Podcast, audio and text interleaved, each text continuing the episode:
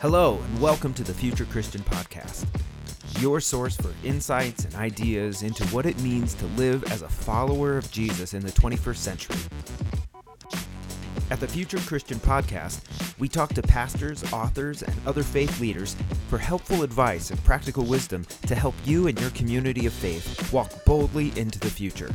Here's your host, Lauren Richmond Jr.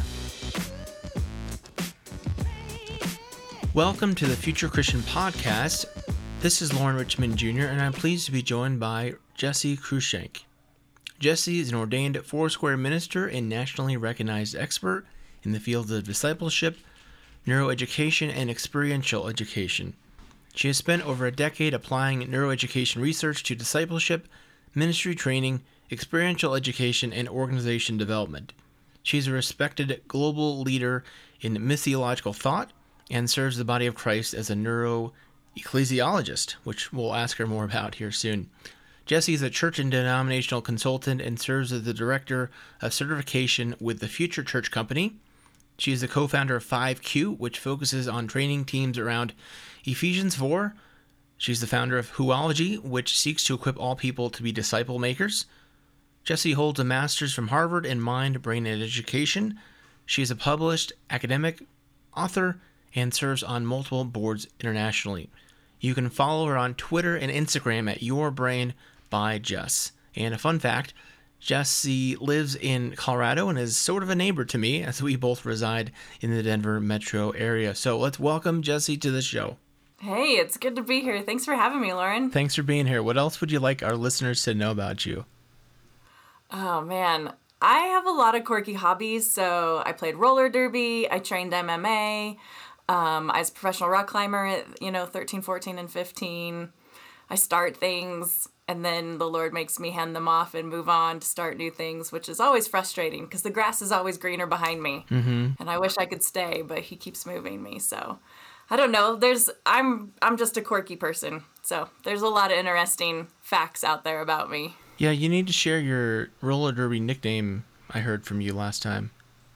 Yeah, so my name is JCDC, which stands for Jess Cruickshank Dream Crusher. Hmm. And that was given to me by the staff at the uh, wilderness ministry that I helped run. So the ministry staff that I led gave me the name uh, Dream Crusher. Dream Crusher.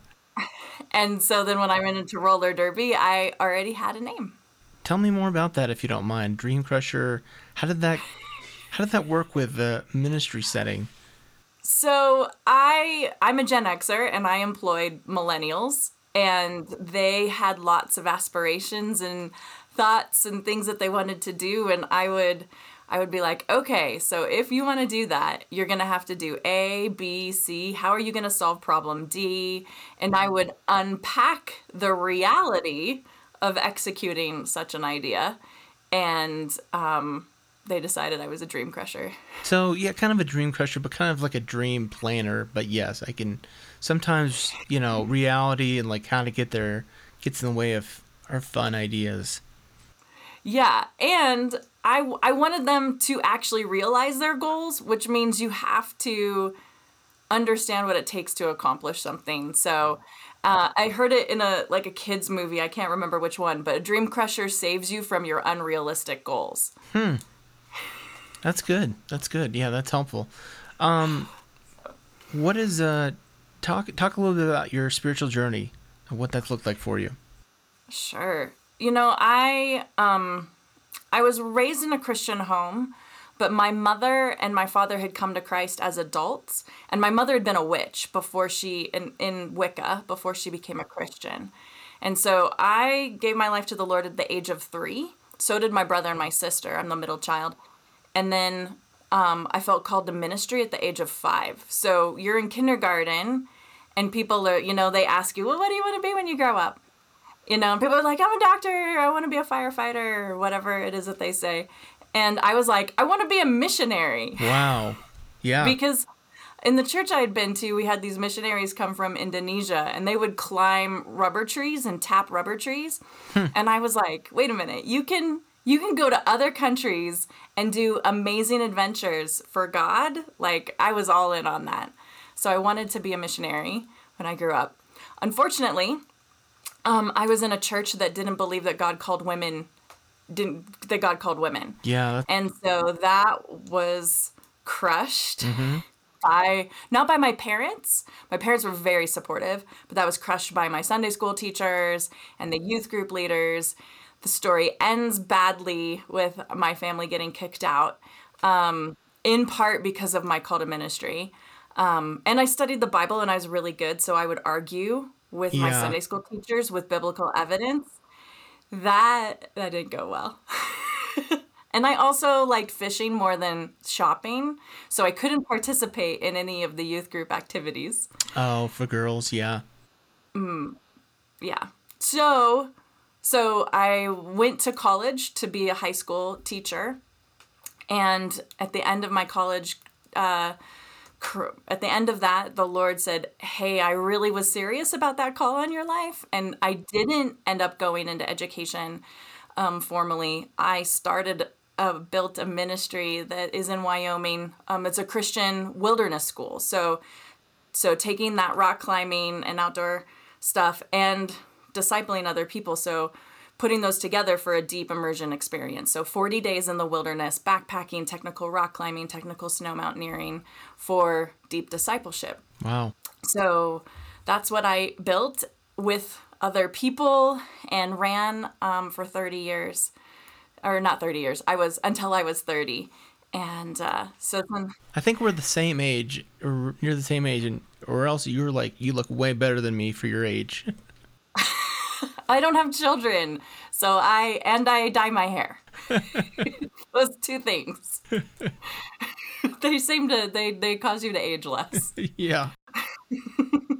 Children So- for sure. Yeah. Yeah. Yeah, so just I've been serving in full-time ministry since I was 22 at this point in lots of different types of assignments. So now I'm coaching denominations and churches through Future Church Company with Will Mancini, Dave Rhodes, and Kelly Canwisher. And then I also started my own ministry um, called Whoology that is laser focused on equipping disciple makers and the emotional, relational journey of being a disciple maker. So it would partner with a curriculum, a discipleship curriculum, but it, it helps to teach people how to be a mentor. Hmm, Cool. I'm curious. I, we kind of talked about this before we started recording that, we're kind of be a little bit off the cuff, off script here. You mentioned like being a dream crusher, and then I'm thinking back to like your early formative years in church, where like the church was kind of crushing your dream, your call. And I'm curious, like, how do you differentiate? What advice do you have for folks to differentiate between like someone's like this is literally a dream that needs to be quote unquote crushed, or I'm just in a context that is crushing my dreams unnecessarily. Well, so you know, the answer to to both of those for me has been what does God say?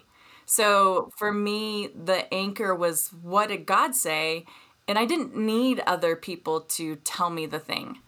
Um, and in fact, for them getting in the way, what I learned eventually um, was that they were opposing God by opposing what God had told me to do so so then because what i see is both um both crushing other people's dreams inappropriately but also then fighting um you can do those in your own strength. Like those can be be conversations that god isn't part of. So we can be trying to make our own thing happen as well and we're missing god and so there's no grace. And god's not codependent. And so he's not going to partner with us in unhealthy ways. He's not going to just give in to our temper tantrums. Yeah. so the way that we find the path of grace is by hearing what god is saying which is the thing and then being obedient and walking in that space of grace which is a thing. But that's what i try to help people with because if you're in where God is, then He's going to defend you and He's going to make it happen. And you don't have to be defensive and fight. Hmm. Yeah, that's good. That's good. I'm thinking of. I'm not sure if you're familiar with Heather Thompson Day. Mm hmm. She lives here in town. I haven't, I don't know her, but she lives here. Well, I had town. her on the pod uh, recently and read her book, and I feel like there's some crossover correlation to what her book's about, that kind of thing too. As much as like patience is not my strong suit, I feel like patience is a big thing that you're saying there. Yeah, and her book is right on. Like, every plan I've had for my own life, God has resisted. Hmm. I I mean every single one. I wanted to have a family. I don't have a family. I'm married, but I didn't want to get married. and I didn't want to marry that guy. Hmm. um, I wanted to be a, a high school teacher. That door got closed. I wanted to study Antarctic moss in the south of New Zealand. Wow. That door got closed. Like every plan p- progressively every plan I've had for my life, God's like, eh, no. Hmm. And his plan has always been better. Now I throw my temper tantrum. Yeah. I'm totally a slow learner, but he he his plans have always been so much better and they've satisfied parts of my heart I didn't even know I had. So like that whole walk of faith and trust, I'm not good at, yeah. but God proves himself. So Heather's book is really is really great um, on unpacking that. Yeah, uh, Heather Thompson Day, if you're listening, there's some free uh, advertising for you. University Press too. so, what has what are been what have been some spiritual practices that have kind of helped you stay in tune, stay in touch with God as you're trying to discern, you know, what's what's the right way, what's God's way for you? Oh man, I got it wrong for so long. Um, I thought that you just like told God what you wanted, and then when He didn't give it to you, then that meant you were in sin and He was mad at you. Hmm. Like that was kind of my programming and my thought process until my mid 30s. Yeah. And it was in that whole eight years of trying to have babies, losing four, so I had four miscarriages. Um, and just that whole wrestle with God as He was actively, aggressively resisting me in all my areas of life. And um, some crazy stories on how the links he went to to resist me um, are pretty crazy. But what I learned is that um, I actually have to have a conversation with him that's not transactional. And I had no idea how to do that. Yeah. Um, and so he had to really work hard with me to get me to yell at him, to get me to express my emotions, to get me to own what I felt and say that. Hmm. Um, that took a lot of time for me. The Psalms were really helpful. Yeah. So, yeah. So at this point in my life, you know, 15 years beyond those lessons, um, I have a really casual conversation with God going on all the time. And he talks to me back and I'm like, and I give him opinions. Like, I'm not so overwhelmed that he talks to me back that I don't ask a follow up question or I don't, and I'm, or I'm not like, well, that's a dumb idea. like I tell God he has dumb ideas all the time. And then I tell him I don't know how to do it, so he has to do it. Because um, he's God and I'm just a person. Um, but other things that are part of my spiritual practice these days are um, celebration. I celebrate with friends and just have joy, lean into joy at least once a month. And then in COVID, I added in grieving once a month. Like, so I have a ritual for grieving because um, it just gets so heavy. I also have prayer candles like Catholics because I can't pray for the things that are heavy on my heart like constantly. I actually have to like do work and do things. So I have prayer candles. I have a little shrine. It's not a shrine, but it could be a shrine. Sure, yeah. For so I have prayer candles. Yeah, that's great. I especially appreciate your you're making space for grief. You know, I I, th- I think that's one of the hardest things in uh, in American culture, white American culture, whatever, that we don't make space for grief, and I think I'm really, I don't know, nervous if that's the right word about if if COVID ever ends or we feel like we've gotten past it, the kind of the grieving that we're gonna get just kind of skip over and, and the consequences of doing that.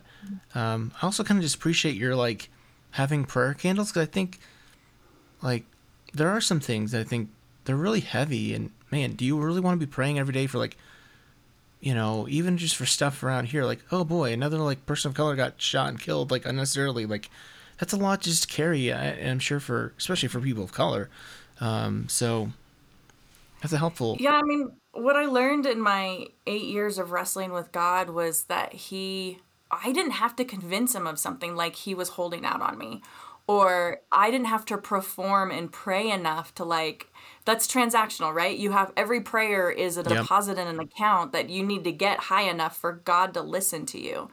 Like the the big thing that I learned is that God is gonna be God and do God things, and He's actually in charge of all of history. So like my my Trinitarian theology increased because my sovereignty of God paradigm increased, hmm. and so like God is actually good and actually in charge of like the the big thing. Mm-hmm. And what am I doing? What faith does it demonstrate if I think God is actually bad and I got to convince him of something good? Or that God is holding out and I got to convince him to be generous? Like that means I don't know who he is. And what I learned is that he won't participate with me there because if he did, it would be supporting and affirming my broken paradigm of him. Wow. So if I say, God, I don't know what to do. You're good, you're kind, and you're in charge. So you you be that way here. You solve the problem. You be king of the universe. You be the provision of all things. Because this sucks and I need you to show up. Mm-hmm. And I find that that's actually the prayer of faith and that's what he actually responds to. So my prayer candles demonstrate my intention and my heart and I trust them to be enough because at the end of the day I'm just a I'm I'm mortal and he's he's you know sovereign and I need him to fill that space. No, I think it. I think it kind of gets back to like something I heard from you earlier. Like it doesn't.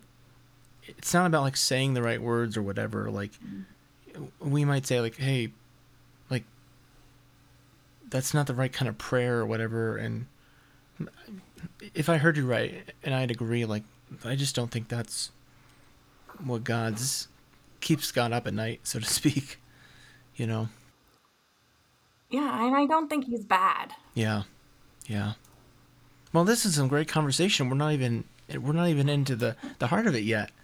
Um, so I had this a bunch of questions listed out for Jesse to respond to, but I kind of told her like we're just gonna try some stuff off the cuff because there's some more questions I wanted to ask her as I was thinking about even leading up to this. Uh, but there is an article you wrote. Where's the? I was gonna try to find the title of it. Um, really recommend. It's called. Well, I lost it now. What's the title of that? I think it's from you wrote it for the Send Institute. See if I can find it.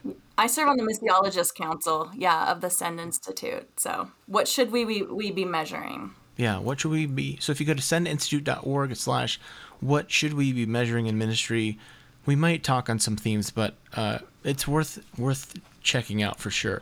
Um, but I wanted to ask you about. I was reading your title, and our listeners here will have heard it already. You have in your title, or in your bio, excuse me, the the title neurobiologist, or can't even say it, neuroecclesiologist. So first, talk talk to me a little bit about like what it means to be a, a neuroecclesiologist. Yeah, so it's a word I made up, which is why you haven't heard of it before. Um, so there's so I'm a I'm a Harvard trained educational neuroscientist. So um, I'm from the boondocks of Wyoming. I went undergrad. You know, I got a botany, zoology, physiology, and secondary science education degrees, and then I went into ministry full time. And out, but I really I wanted to learn how to teach people well because I wanted to teach them something once and have them remember with a high degree of accuracy because it was a wilderness ministry. So, like how to self arrest with the ice axe or how to tie into the rope.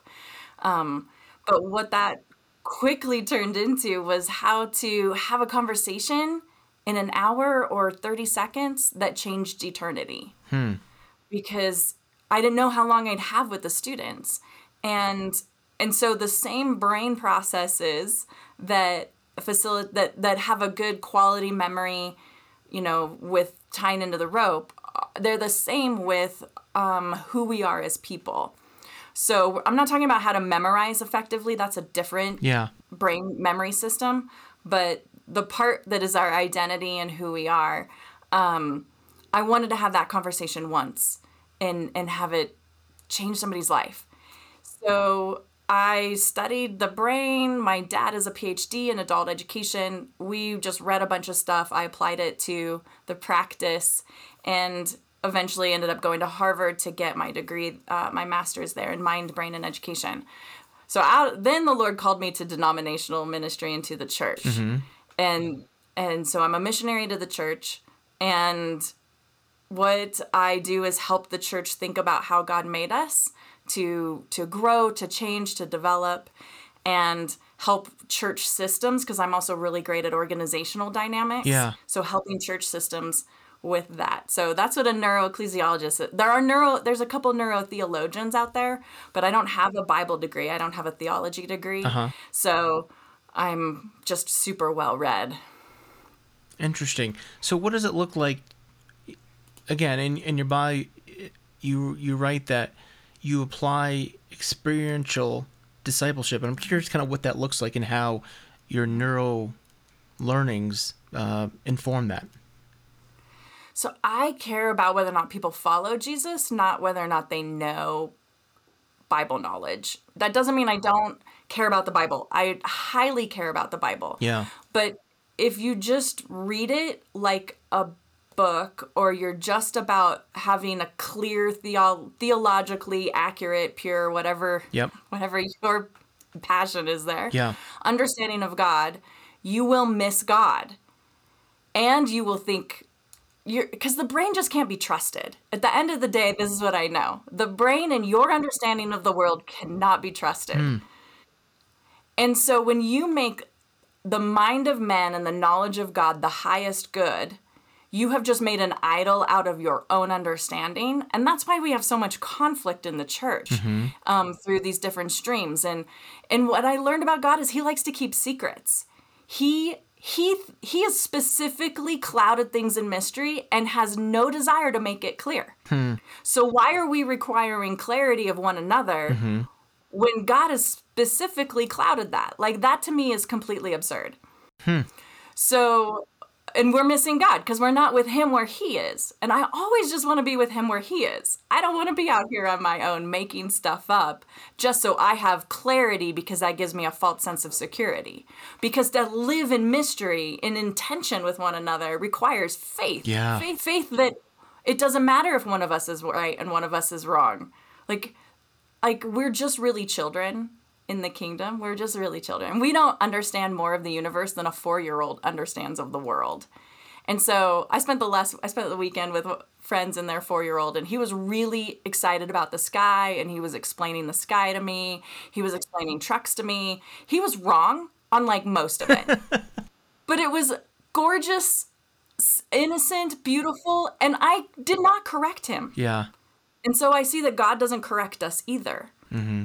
How much does God actually correct us? And then when He does, what is He correcting us about? He's correcting us about a motivation of our heart, not our theology about understanding the Bible. Maybe our theology of ourselves, maybe our theology and our understanding of Him. He'll correct us there. But when it comes to all of these things that we're just trying to answer because we've spent 2,000 years studying a book and we haven't asked God his opinion about all those things. And then he's like, I'm not going to tell you. You know, we are still just four year olds in the mystery of the universe, and God is content to let it be so. And so, so as a neuroecclesiologist, I will tell you that that experience of who God is, experience of my life as a child of God, and my relationship with you as brother and sister in the kingdom, that's how I actually know what Christianity is for, the value of the cross, the provision of the cross, like what is that how does that actually change the storyline? So I'm really more about union with God than knowledge of God. Not because I I don't think about reading the Bible. Please read the Bible. Oh, yes. But just hold your own understanding Yeah. loosely. You know, I love that you're you're saying that because I think, to be honest, like I think you and I probably disagree on a lot of theological matters, but I really connect with your point about like, um, how do you say it? Like following the way of Jesus being the thing that's important. I'm curious, like, what you think about, like, for the last what would we say, 500 years more, you know, since going back to uh, Luther, like knowing and thinking the right thing has been like at least in my perspective like the defining nature of what it means to be christian like do you see this as being like a sea change of of um of less on as as we might say orthodoxy versus orthopraxy Right. So you've got orthodoxy, orthopathy, and when they so that's that you have um that you love the same as God, right? Because you can have you can take the knowledge of God. Yeah, ortho orthopathy. It is. Yeah. So orthodoxy, orthopathy yield orthopraxy. Hmm. Okay. So you can ha- what I see is people who have a knowledge of God but no love of God and they become abusive. Hmm. Yep. Yep. So that's why you need that orthopathy, right? And if you if you have the love of God but no understanding, you can't actually make a disciple. You may live as a disciple really well, but you mm-hmm. can't make a disciple. Hmm. And so what Jesus calls us to is that that both and, right? Nobody ever gets out of anything. It's always all the things and Jesus says I will help you. so so the orthopraxy, I do see this as a sea change because um, the you know the enlightenment and all of that and the and the disenchantment of faith and i'm a pentecostal charismatic neuroscientist so i'm kind of a unique duck Hold a lot. You hold Um, a lot in tension, right? i do but i love it because again i want to be with god where he is and he holds it all in tension Yeah. so to me that's my discipleship journey is to to love the way he loves see the way he sees you know speak with his tone and then in his timing like all of that coming together matters. And so i think as we have moved beyond truth as society into this place where it's so relative it's so deconstructed and you can't trust anybody we to me, the only thing that gets us through that and the point of it is to come back to that solid anchor, which is the thou thy the the yeah the thou I relationship of who do you say I am, and that's where I am found. Hmm. You know, I'm thinking about this. Uh, what's fresh in my mind was I just listened to episode six of the Mars Hill podcast. So, some more free shout outs for some folks. And I'm thinking about obviously Driscoll's character was quite the character, and I think of someone who who seemed to, at least from my perspective, elevate thinking the right thing over loving. And I'm also thinking about the how they kind of in that episode kind of highlight the re, kind of the neo reformed. I don't know what the word to be like. Mm-hmm. Reformed theology has really taken root in. I mean, I'm not a reformed theologian, but in my my experience with it, it really seems to be there's a lot about like thinking the right thing, and I'm curious. Like, do you think some of that is just reactionary to this kind of drifting or changing towards a more orthopathic or orthopraxis? Um, no, because I think it's 500 years old and 500 years in the making. When when you disenchant, when you take emotion out of your relationship with God. So so in the Enlightenment, they wanted everything. It was enchant. It was enchanted before that, which meant it had magic, it had mystery, it had emotion. You know, you had chivalry, right? That's a very passionate Mm-hmm. Um, you know way of thinking about the world right? The the middle ages were extreme they were full of so much so much romanticism and and mystery and dragons and fairies and all the things. And then the enlightenment comes and we rediscover science and i'm extremely pro science i have like nine science degrees. Yeah. but you you begin to measure things and then you think the only thing that exists is what you measure. And it only exists as you defined by you by how you measure it. Yeah. and then we started doing that to scripture right? And that i mean theology is a science. It's a measuring of scripture and you develop a hermeneutic. And, and look have a good hermeneutic please. But also mm. understand that's a ma- that's a human development a human constraint on scripture. Hmm. Because Jesus didn't read with the same hermeneutic that Yeah. you did. Paul didn't interpret the Old Testament in the same way you did, right? His hermeneutic would not survive most reformed Bible theologies, you know, seminaries. Mm-hmm. Paul would be a heretic in his process of understanding scripture. And so so we've got 500 years in the making of eliminating emotion, killing the heart, and therefore killing the soul, and making a person's understanding, understanding and therefore the purity of that the highest good. Hmm. And I'm a brain scientist, and I can tell you that there's a part of your brain dedicated to lying to you. Wow. So making the brain the and your understanding the highest good is really shaky, bad ground. Say that again for me.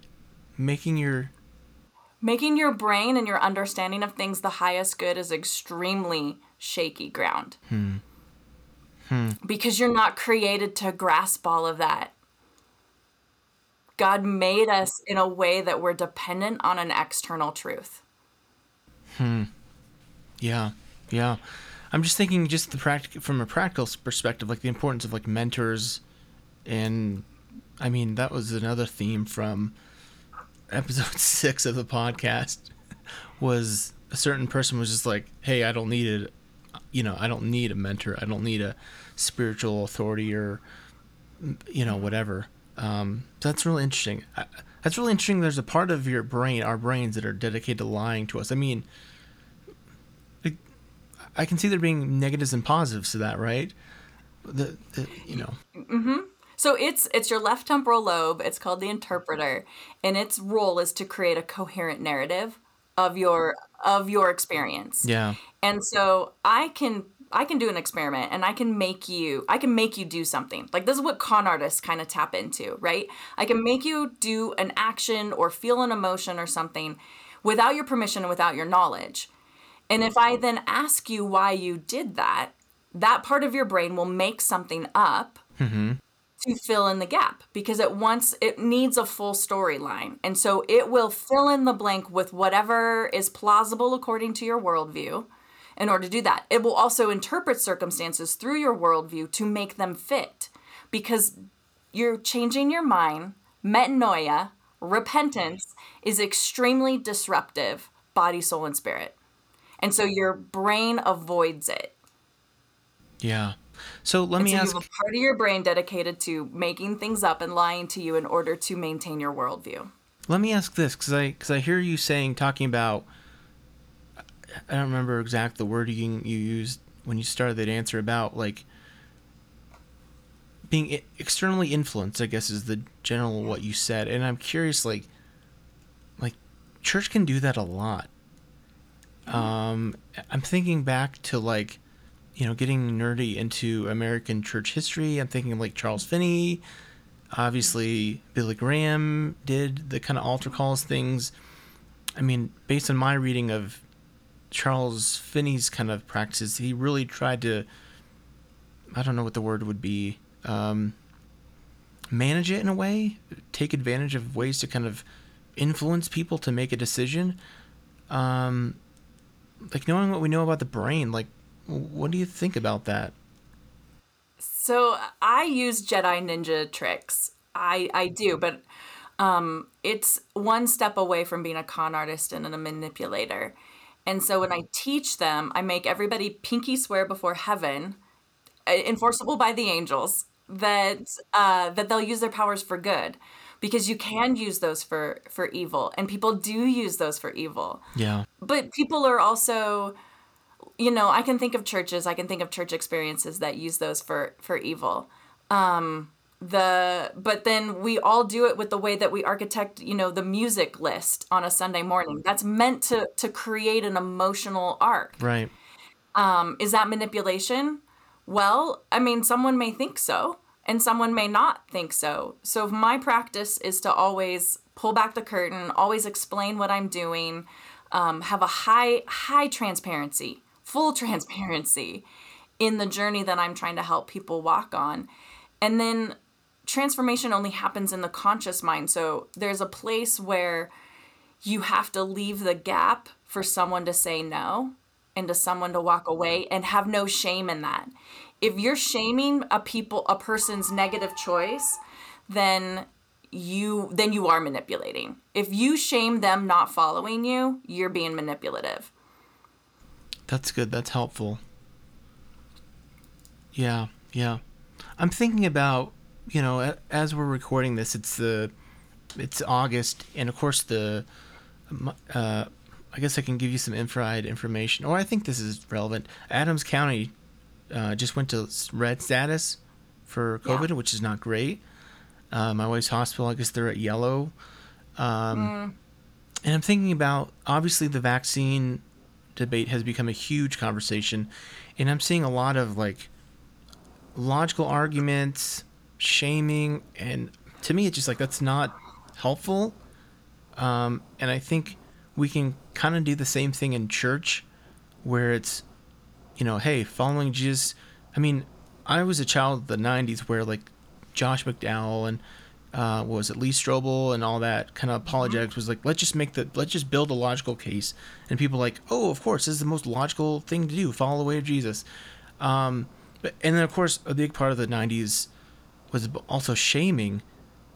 Like I imagine you'd agree like those are not helpful ways to really bring metanoia to bring change. And um, what does that look like to I, I like the way you say it like leave gap you know uh, yeah I'll, I'll, ask, I'll leave that for another question. Answer that one first. So these are all connected. When we and it's all explained in genesis 2 and 3 so genesis 2 you know god says you need each other. Incomplete or single is not enough. And i don't mean single as like not married but like like solitary solo. I mean even god exists in in community right people have written about that. Love um, so much of that uh, theology there, but and therefore we're created for community. Mm-hmm. So what you have then is you have a couple people, you have community in the garden, and they have not eaten of the tree of knowledge of good and evil, which means they don't know the difference between the knowledge of good and evil. Mm-hmm. They don't know the difference between right and wrong. Mm-hmm. And that's the garden state right? That's that's the that's original glory. But then the serpent says, and and that temptation and that lie and that con that you know that gets Eve to eat, and now they've experienced the difference between right and wrong, and the knowledge of what's sin and what's righteousness. And the very first fruit of that is shame. Hmm. So we continue to play this out we say this is right, this is wrong. We hand somebody that without relationship and that literally creates shame. Shame has a profile in the brain. So if you correct somebody and if you correct a child and you yell at them and then they don't experience relational repair on the back end of that correct- correction, it creates a specific chemical signature in the brain that is the emotional result of pain. The emotion is pain, there's a specific or shame the emotional there's a specific signature for it. But if you correct them and then you bring relational repair to it what they learn is a conviction. And so they learn it's the action that's not good not that it's them that's not good. Because i correct you you experience shame you say i am not good. I have to repair that to say no you're good. It's the action that's not good. Hmm. and that is a different yeah. that is a different chemical signature so in the church, we say, You're right, you're wrong, I'm right, you're wrong, and we have no relationship. We are creating shame. And shame can never create metanoia. Yeah. Shame is the tool of the enemy, right? So shame is never a tool of God. Let's just say that he, one more time. Shame is never a tool of God. Shame is never a tool of God because he never corrects us outside of relational repair and relationship. Hmm.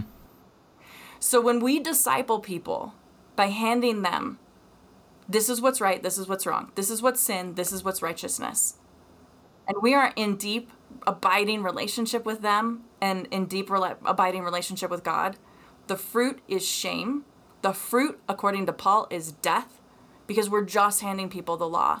And that's what this mind, you know, this neo reformed you know, or whatever. I mean, there's different, there's a version of it in almost every stream where we're like, no, it's all about being right and righteousness and having the correct theology and the correct understanding of God.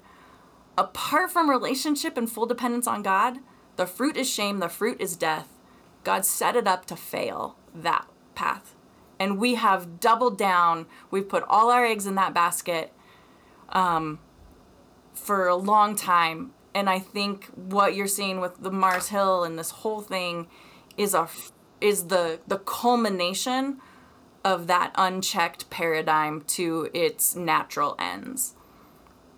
Hmm. Wow, this is a great conversation here. Uh, I have I want to follow up to that question, but there's been another question rattling around in my brain that I have to ask you. I'm seeing this a lot on Twitter, definitely in the left, you know, the left wing spectrum of Twitter of like this idea. I don't know if I can properly put it into words, but kind of this idea that like, as I would interpret it, like, you know, everyone's just, I don't know, I wouldn't quite call it like the blank slate type thing, but like, we, you know, just let everybody kind of, how do I say it? Like, if we just throw all the information out there, people will make their own decisions. And I wonder, like, is that is that kind of like a pipe dream? Like, are we discounting the ways that like we influence and are influenced? Does that make any sense? Yeah, it, it totally. Information will never change somebody's mind and and but we've made information the the god of transform transformation and i come out of education education says well no if we just tell them the right stuff and we tell them more of the right stuff then they'll make the right choice but you know i know i shouldn't eat a cookie and they do it anyway right information information doesn't lead anybody into the path of truth or the path of life. I guess looking at fast food counters, like it has not stopped me from ordering my Big Mac or whatever, seeing calorie counts on there. Yeah. It doesn't work. And when you put every all of your effort there, then it's then you just get louder and louder. Um, people won't make the life-giving choice. People will never make the life-giving choice based on information. It it's re- we are created to be relational. Relationship is the only pathway that gets us there. People will and never so, make it based on information. No. We're not created to. Okay, I'm processing and writing it down, so that's why it's quiet here. but so these are all connected, right? Right? The fruit of the tree of the knowledge of good and evil will never bring life. The information of what's right and what's wrong will never bring life. Mm-hmm. And so we have to let that go. But but in in a world without the cross, in the world without a pathway of metanoia, of repentance, that is all you have. Hmm. And so the church has continued to try to just use these worldly methods to to do stuff, you know, and and so then we socially shame, right? Cancel culture on one end, um, fundamentalism on the other, right? So so we have these different mechanisms of of shaming, which also will never lead to life yeah. or transformation. Yeah.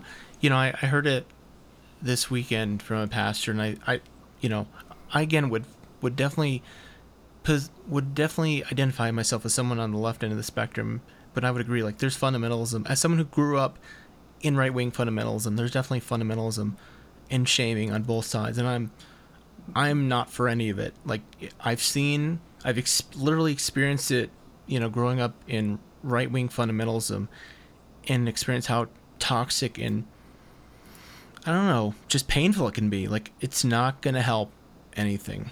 That's my little that's my soapbox. right, because either version, whether it's left or right or whatever, whatever, if you say, hey, here's the right way, you don't have a relationship with someone, you don't love them, you're not you know you don't have that covenantal deep you know bond with them the permission to speak into their life and their permission for them to speak into your life if you don't have that. And you're just like here's what you should be doing and then they don't line up with you and then you shame them. Like you're doing exactly what the serpent did in the garden and again i want to be i want to be with god where he is i want to use i want to i, I want to do what he does i don't i don't want to do what the world does and what the enemy does so So again, I'm hearing like relationship, relationship, relationship is the key through all this. And I'm wondering like I feel like as we're we started out like in a thirty thousand foot view and I'm we're diving in here slowly. I don't know if we're gonna have time to like get it down to the molecular level. But I'm thinking of like like the kind of the standard church weekend experience. How does that help or hinder, you know, this this process, uh, what what about Sunday morning is pro this or or helps build a relationship, and what is it just like kind of antithetical? Should we maybe stop doing or reconsider? Yeah, I mean the the part where we gather and we're with one another obviously can build relationship. Um, it can. It doesn't always, right? So false sense of community you get from a large crowd or you know on one end and and then you know i love the intro my my husband's super introverted and so he would prefer liturgical i don't have to talk to anybody i can pass the piece because i can remember that and it's not someone's name you know like he'll find value in that um, but at the end of the day to, we need to know and be known by one another and so whatever helps facilitate that, right? I don't want my church experience to be like the grocery store where I go, I get fed, I pick what I want, I say hi to people and I'm friendly and I leave, right? Mm-hmm. I, I, think I think the community we have at church should be different than a, than the grocery store. Um, but it, because so it depends on your I love the different models and methods. Mm-hmm. But if you're if you have a culture and environment that says how we are with one another is what matters most hmm. and, and, building those relationships and dynamics union with god covenant with one another then you can do that whatever methods you want. But you can also have all those methods and not that atmosphere not that culture. And what you're actually doing is you're giving people a placebo. Hmm. Yeah they think they have the thing but they don't have the thing so, so if I'm hearing you, then really whatever kind of method or context we're inviting people in, it needs to be ultimately about inviting people into deeper relationship with one another. And I and I imagine as part of that with God. Yeah? Yeah. Yes. yes. Well, because maybe finally catching on. no, you're doing great. Like this is these are all the things, right? All of the the pains and the problems. And we always want to solve them practically, but we have to solve them if we're really going to make a difference, we have to solve them at the root. And that is what has God actually called us to do? And if he's not called us to have enough information to pass the test. There's not a test to get into heaven. Yeah. Um, but what there is is did I know you? Which means did I allow myself to be known by God? Was I intimate in with God? And then how did you treat other people? Those are the questions that are asked. Not not the knowledge of God questions as far as like pure theology. You know, this is kind of me processing here for a little bit, but I'm just thinking like as a pastor, I'll say this like I hate sitting in the pews I hate it. And I'm in a context right now where I'm sitting in the pews and I hate it. But I'm wondering, like, maybe that's like part of it. Like, it's hard to get kind of build a relationship in the pews on a Sunday morning. And maybe that's one of the, I don't know, what do you think? Is that one of the biggest, maybe detriments of whatever we want to call like the, the modern worship experience? Is that it can often be seen as the like that's the thing you need to do to be Christian. Like show up, be in the pews, and you're good. Yeah, I mean that also comes out to us from the Reformation, right? So that that teaching that disciples are made when the world is when the word, the Bible is appropriately mediated. Yeah, yeah, yeah, it's good. And when you've made that, there's that is a hundred percent wrong. Biologically, neurobiologically, biblically, like that statement is a hundred percent wrong but we've designed everything around that. Now, I love like what Charles Wesley did, where he had pews that would flip. So he would teach a concept, then they would flip into little small groups in the church, right? So now we're having a small group discussion. Okay, flip it back. We're going to bring it back, you know, and you could do a rhythm of that and go through three points and get a depth of both transformation in understanding as well as relationship building in in a church environment, um, in a Sunday gathering. It's just on how you how you roll that out. And so people have been innovative and tapped into how we actually transform. Um, it's just that doesn't look good in a uh, we lost that in the last 30 years 50 years we went we went a different direction it's hard to just the logistics of such would be hard in like a group of a thousand people to break them into groups in a I would think in a meaningful or not meaningful in a time conscious, you know, in a time context, you know, within the bounds of what you're working with the time. But I, I love that if I'm hearing you right, that general idea of like I've I, I, I was trying to do that, and I, I think that would be a great idea of like, you know, having a message, but then like inviting conversation afterwards, whether it's part of the formal gathering, whatever, to say like, hey, what do y'all think? Let's talk about it. Yeah, and but I've done it with thou- with groups of thousands. Um, you just have people okay turn to each other. You've got five minutes. Find groups of twos and threes. Discuss this question or share this thing, Mm-hmm. and then you just put like a counter, like the worship team has the count. You know the, ta- the countdown, and then you bring it back. So it doesn't matter if it's twenty. It doesn't matter if it's two thousand. Is as a I'm confident as a facilitator in my ability to bring them back. Um, and that's all that matters, but it it totally scales. It totally is doable. Hmm. Well, that's good to know. That's good to know. Um, so I'm I'm guessing like obviously you're you're facilitating opportunities to build a relationship there. What else neurologically maybe happens during those kind of conversations that is important? um Gosh, I mean, so so much. I don't, that would take a whole other conversation. Fair enough. um, to unpack like um, but just understanding the pathways of how we actually change don't include having the right information.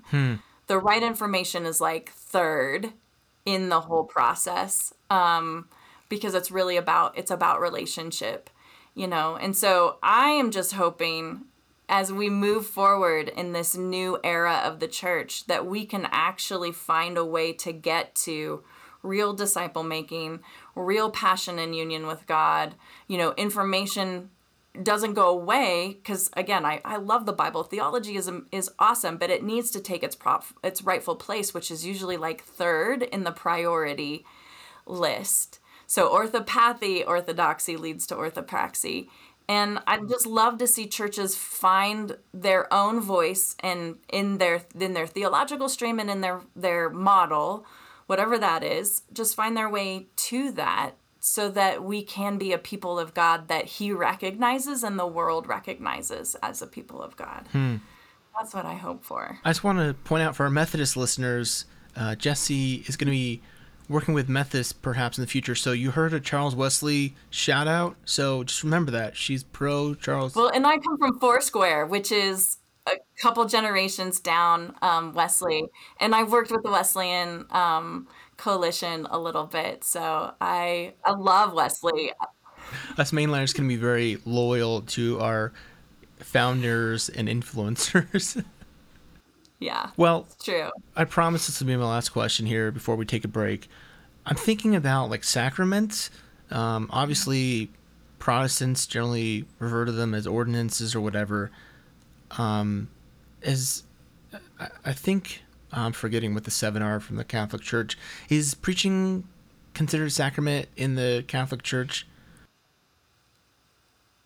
Gosh, we don't know. I don't know. It is in the Presbyterian Church. It's the only sacrament, right? That's what I'm thinking. Like, I don't know if if um, obviously many evangelicals wouldn't use these words, but based on kind of the the context of most modern worship services, singing music slash singing music and then preaching are like the two sacraments, so to speak. Um,